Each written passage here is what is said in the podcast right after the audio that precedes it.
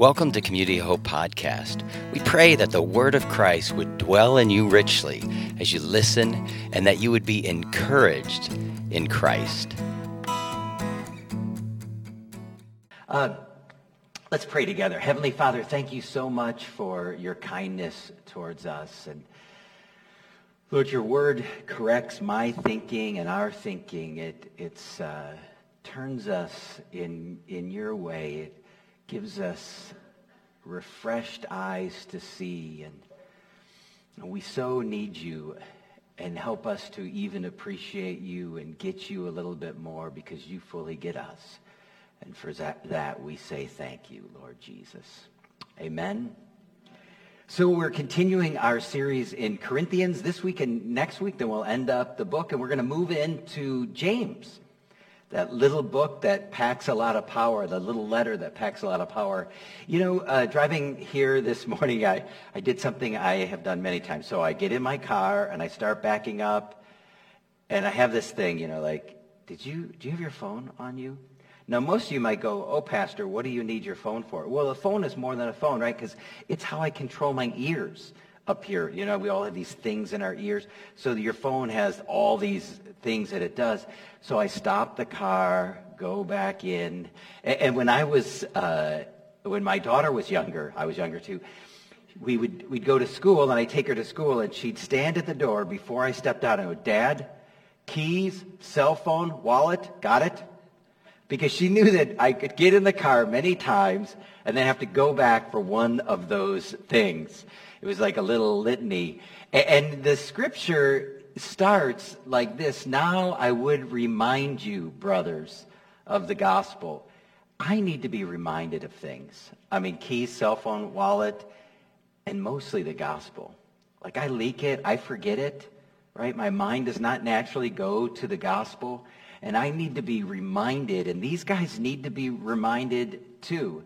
And he, and he goes on, he says, I would remind you, brothers, of the gospel that I preached to you, which you received and in which you stand, and by which you are being saved. So if somebody comes up to you and goes, are you saved? Are you, what are you going to say to them? Yes. But this says you are being saved. Would you go, being? are you saved? I am being saved. They may look at you like, what are you talking about? I mean, do you ever wonder about this? The Bible has like these different times where it says you are saved. And here it says you are being saved. And, and then you can even find times where it says you will be saved. So you're like, which is it? Right? Am I saved? Am I being saved? Am I not saved until I will be saved? You know, See, the Bible uses the same word for uh, many different ways of talking about salvation. You see, here's the deal. You are saved, past tense, from the penalty of sin. Right? From the penalty. He bore our sins on the cross. You are being saved from the power of sin in our lives. We've got, we've got this new power in us, this seed, this foretaste of heaven, and we are being saved from the power of sin. Sometimes the word that's used, a theological word, is sanctification. And, and then we are, uh, we will be saved from the presence of sin. And then what's the consequence of sin? The, what's the wages of sin? Anybody know that? The wages of sin is death. We will be saved from the presence of sin and the consequences or wages of sin, which is death. So so you are saved, you're being saved, and you will be saved. And I kind of want to do that as my outline. He, he goes in and he says, you're being saved if you hold fast to the word I preached to you, unless you believed in vain. You know, if you just stop at the first kind of saved, you know, God, Jesus died for my sins, now I have, you know, the punishment is gone, and you think the Christian life is an autopilot, I think you're believing in vain. Like there's this, this whole other types of stuff that the Bible talks about, this process that we're in, that we participate in. I am being saved. There's a scripture that says, work out your salvation with fear and trembling. For it is God who wills and works within you. Like salvation is not autopilot. People sometimes will talk about how God worked in their life when they were saved years ago. Like, oh, I remember when God first transformed me.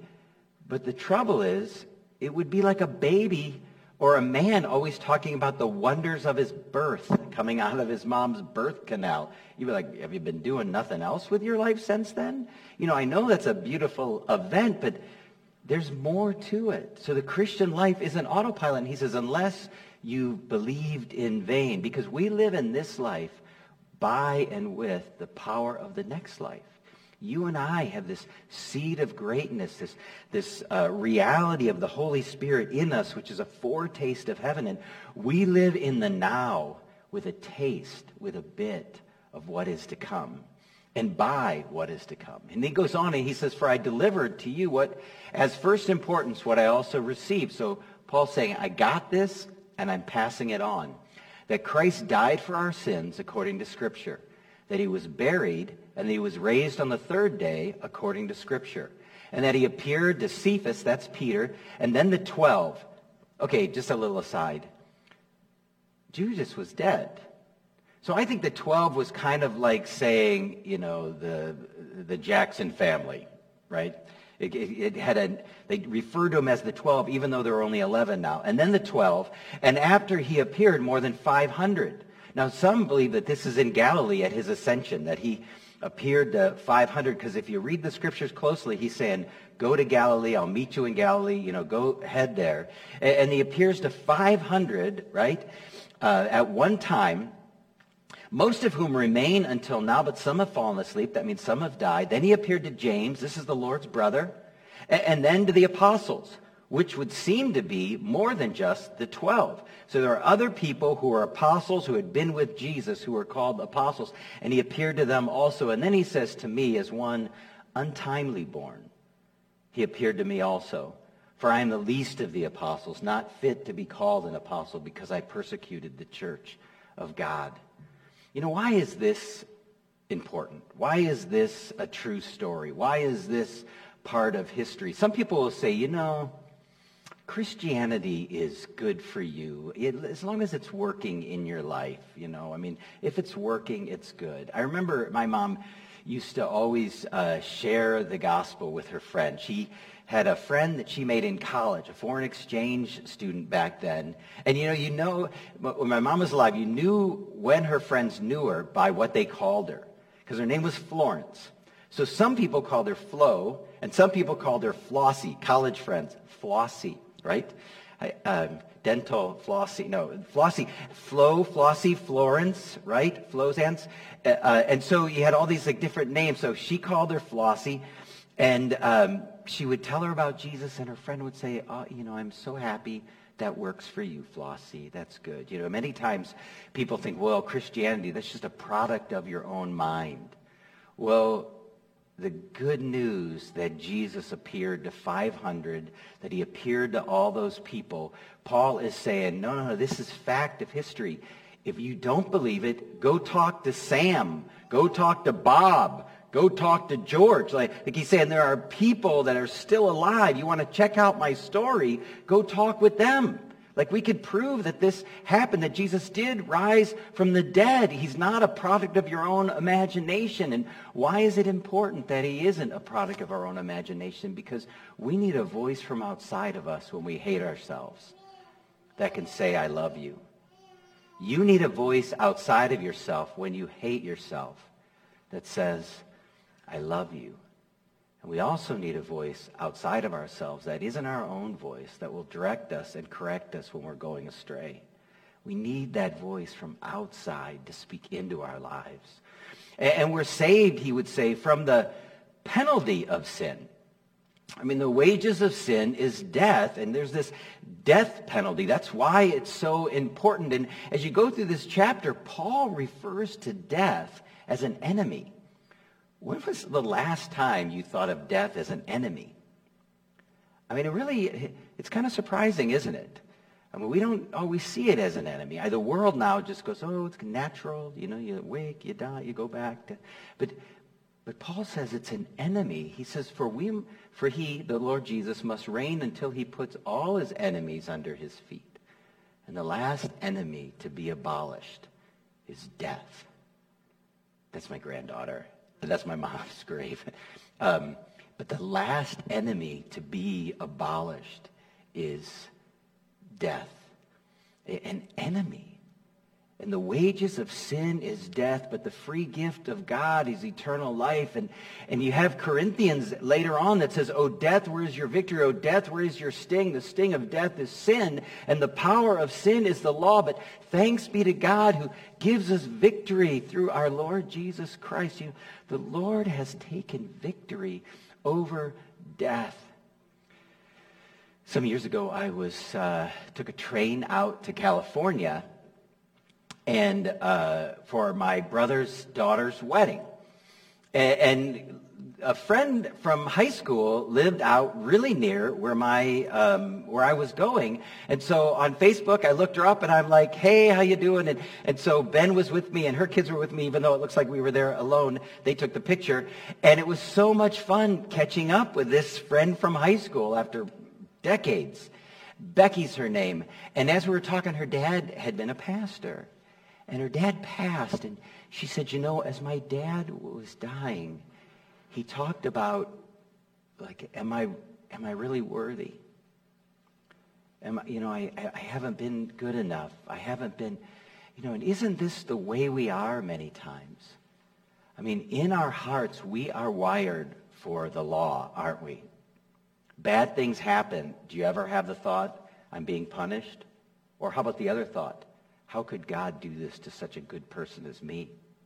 Right? I mean, the law is in our hearts, and this pastor so needed to be re- reminded of the gospel. Luther talks about two kinds of righteousness. He talks about an active righteousness, and that would be considered like Betty. You make meals for the for needy, not not all homeless, but under-resourced people. Do that weekly, um, and, and that's an active righteousness. Right, right. You know, like the, the, the, things you do that are good, you give, you serve, right? You, you um, have this secret stuff that, that is beautiful in ways that you serve others, and maybe they don't even know that you do that. That's active righteousness. But Luther also talked about another kind of righteousness, with, which is a passive righteousness. And this is the righteousness that God just gives us by grace. So when he looks at us, he sees the work of Christ the finished work of Christ, that he lived the perfect life, took our punishment, and he looks at us and he says, you're righteous. We find it absurd. We don't really get it. We all get active righteousness, but we don't get the passive righteousness. And I was thinking about this when I uh, listened to an interview by Michael J. Fox, the Back to the Future and other fame. And he was being interviewed on a program, I believe it's called Fresh Air by, uh, by Terry Gross. And she says, Michael, you know, you say that the last thing to go is the future. But some people believe that there is a future after death, that there is an afterlife. Do you? And did you ever believe that? I'm a pastor, very curious what Back to the Future celebrity was going to say to this. He said, I don't have a complex orthodoxy. I have a vague spiritualism that tells me if I live a good life, good things will happen. You know, have you ever heard those stories of like a little boy and he's walking and, and he like falls down a well and gets stuck down there? That little boy probably wasn't really a bad boy, but a bad thing happened to him. Or how about, I don't know, maybe uh, 15 years ago, there was a boy, a seven-year-old boy standing in his yard and a sinkhole opened up and swallowed him and covered him up and they, he died in there. And I, I don't know, but I don't. I think sometimes bad things just happen, right? I think that little boy, you know, in general, seven-year-old boy. I mean, they can be brats, but they're pretty good kids, right? Uh, and, and he says, if I live a good life, good things will happen. It doesn't always work that way. But I don't have any expect uh, any expected reward or expected afterlife like that. I, I just want to make the most of this life and make a positive impact. Uh, I'm sorry, yeah, make as positive an impact as I can on people around me and be grateful for their love and attention and try to do something, you know, worthwhile, not counting on getting a do-over. Now, can I say Michael J. Fox is probably a nicer, better person than I ever will be, you know, but this is the law in our hearts. This is how we're all wired. This is how I was wired before Christ came into my life. It's like God, I, I'm, I'm good and God loves good people. Good things happen to good people. Bad things happen to bad people. I mean, the law, we all get it. We all understand the active righteousness. We don't understand the passive righteousness. Some years ago, uh, uh, two people came into my office and they were from China and they say, Pastor, we want religion. No kidding. We want religion. In China, no one have religion. In America, everyone have religion. We want religion. I'm like, wow, how do I share about Jesus with these guys? And then I remembered something I had heard somebody else talk about. And I said, well, tell me this. If you had a recording device hanging around your neck ever since you were a child, and every time you went up to somebody or said to somebody, you ought to do this, you should do this, this is the best way to live, you know, you must do this, you must live like this, that was recorded. And, and then at the end of your days, you stood before paradise. And, and you could go into paradise based on how well you lived up to your own woulds, shoulds, coulds, musts. Would you be able to get into paradise? And they both dropped their head and said no. See, the law is written on our hearts. Like we, we know it, but we can't live up to it. See, I believe only when you see that are you even able to hear the gospel or begin to hear the gospel. The only thing we need is a need, and few people had it. And I was able to tell them about the one who, who did live up to all the shoulds and coulds and musts and, and did it for us, the passive righteousness. Uh, Luther, Martin Luther said this. He said, the passive righteousness is a mystery that the world cannot understand. Indeed, Christians never completely understand it themselves, and thus do not take advantage of it when they are troubled and tempted. So we, are con- so we have to constantly teach it, repeat it, and work it out in practice. Anyone who does not understand this righteousness or cherish it in the heart and conscience will continually be buffeted by fears and depression. Why? Because you can't live up to your own standards. Uh, nothing will give peace like this passive righteousness. For human beings by nature, when they get near uh, either death, I'm sorry, danger or death itself, will of necessity examine their own worthiness. We defend ourselves before all threats by recounting our good deeds and moral efforts. But then the remembrance of sin and flaws inevitably come to mind and this tears us apart. And we think, how many errors and sins and wrongs have I done? Please, God, let me live so I can fix and amend them. We become obsessed with our active righteousness and terrified by our imperfections. But the real evil is that we trust our own power to be righteous and will not lift our eyes to see what Christ has done for us. The troubled conscience has no cure for desperation and feelings of unworthiness unless it takes hold of the forgiveness of sins by grace, offered free of charge in Jesus Christ, which is this passive or Christian righteousness. If I tried to fulfill the law myself, I could not trust in what I had accomplished. Neither could I stand up to the judgment of God. So I rest only upon the righteousness of Christ, which I don't produce, but receive. God the Father freely giving it to us through Jesus Christ. Gretchen, she proofs my sermons. And I didn't have Luther down. Who wrote that? Those words are wonderful. I'm like Martin Luther. You see, the reality is we've been saved from the penalty of sin. But we are being saved from the power of sin in our lives. So how do we grow? How, how do we continue to, to allow this salvation to work out in and through us? I think there's some answers in this next section. He says, and last of all, as to one untimely born. So the word for untimely born, the word that's translated untimely born could also be translated as to a miscarriage. Like Paul is saying, all the other apostles, they like live with Jesus, spend time with him, walk with him, like did this stuff. Me, I came late to the game. Not only late to the game, I was like a miscarriage. And he appeared to me. Uh, For I am the least of the apostles, not fit to be called apostles because I persecuted the church of God. What do you think it was like to be Paul, who had come back to Jerusalem, and he might rub shoulders with the family of the people who he presided over them being thrown in jail, or their uncle or cousin or whatever being stoned to death? Like, Paul was a persecutor. And, and, and he says, I, I, I'm the least of the apostles, but by the grace of God, I am what I am. And his grace towards me did not prove vain, but I labored even more than all of them, yet not I, but the grace within me. You know, I think Paul knew what it was like to be forgiven. You guys know that story where Jesus, true story, where he goes into like a guy's house, and back in the day they had this uh, custom of washing feet. Like my feet and your feet probably aren't too bad. I mean, you might have stinky feet under those shoes.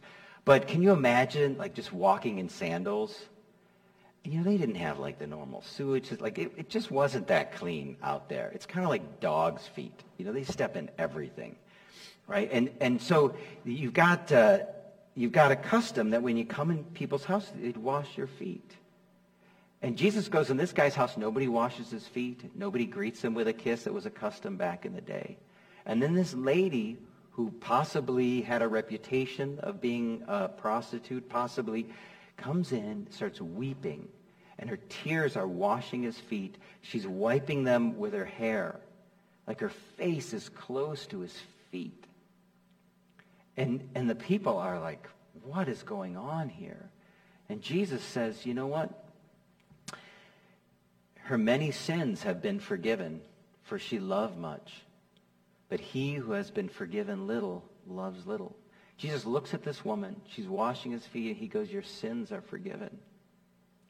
And, and the, the people are like, What's going on? And Jesus gave us something that is so true that will help us grow in Christ.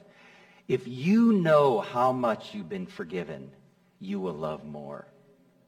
If you, if you remember what a scumbag you are, you will love more.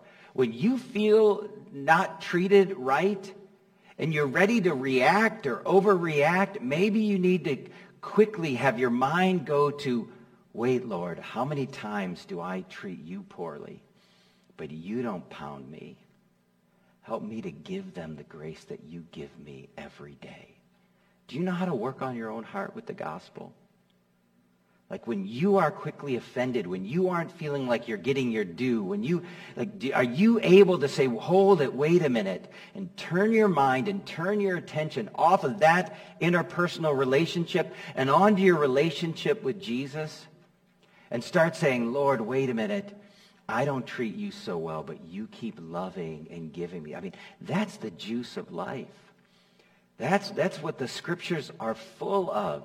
And when you know how sinful you are and how loved you are, it empowers marriages, it empowers work relationships, it empowers church relationships. Like this is the gospel that makes us one.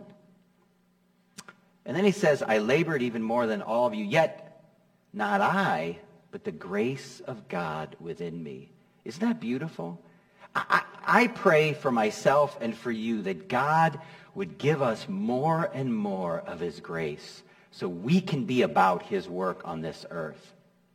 I mean, because then when he answers your prayer, you can't go, hey, look at me. Look how good I'm doing. You know, Billy's not going to go, Pastor Doug, am I more humble this year than last year? Right? No, it'll just like happen.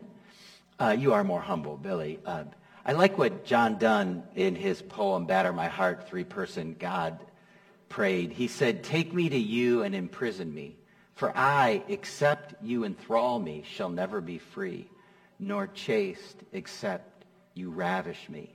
What is he saying? God, my heart is, is sold to another. There's so many other loves in my life, and I need you. I need your gift, your spirit to come and ravish this heart, ravish this mind, capture my attention, divorce me from the world, tie me back to you. Is that part of your prayer life? And then Paul said, but I labored even more than all of them.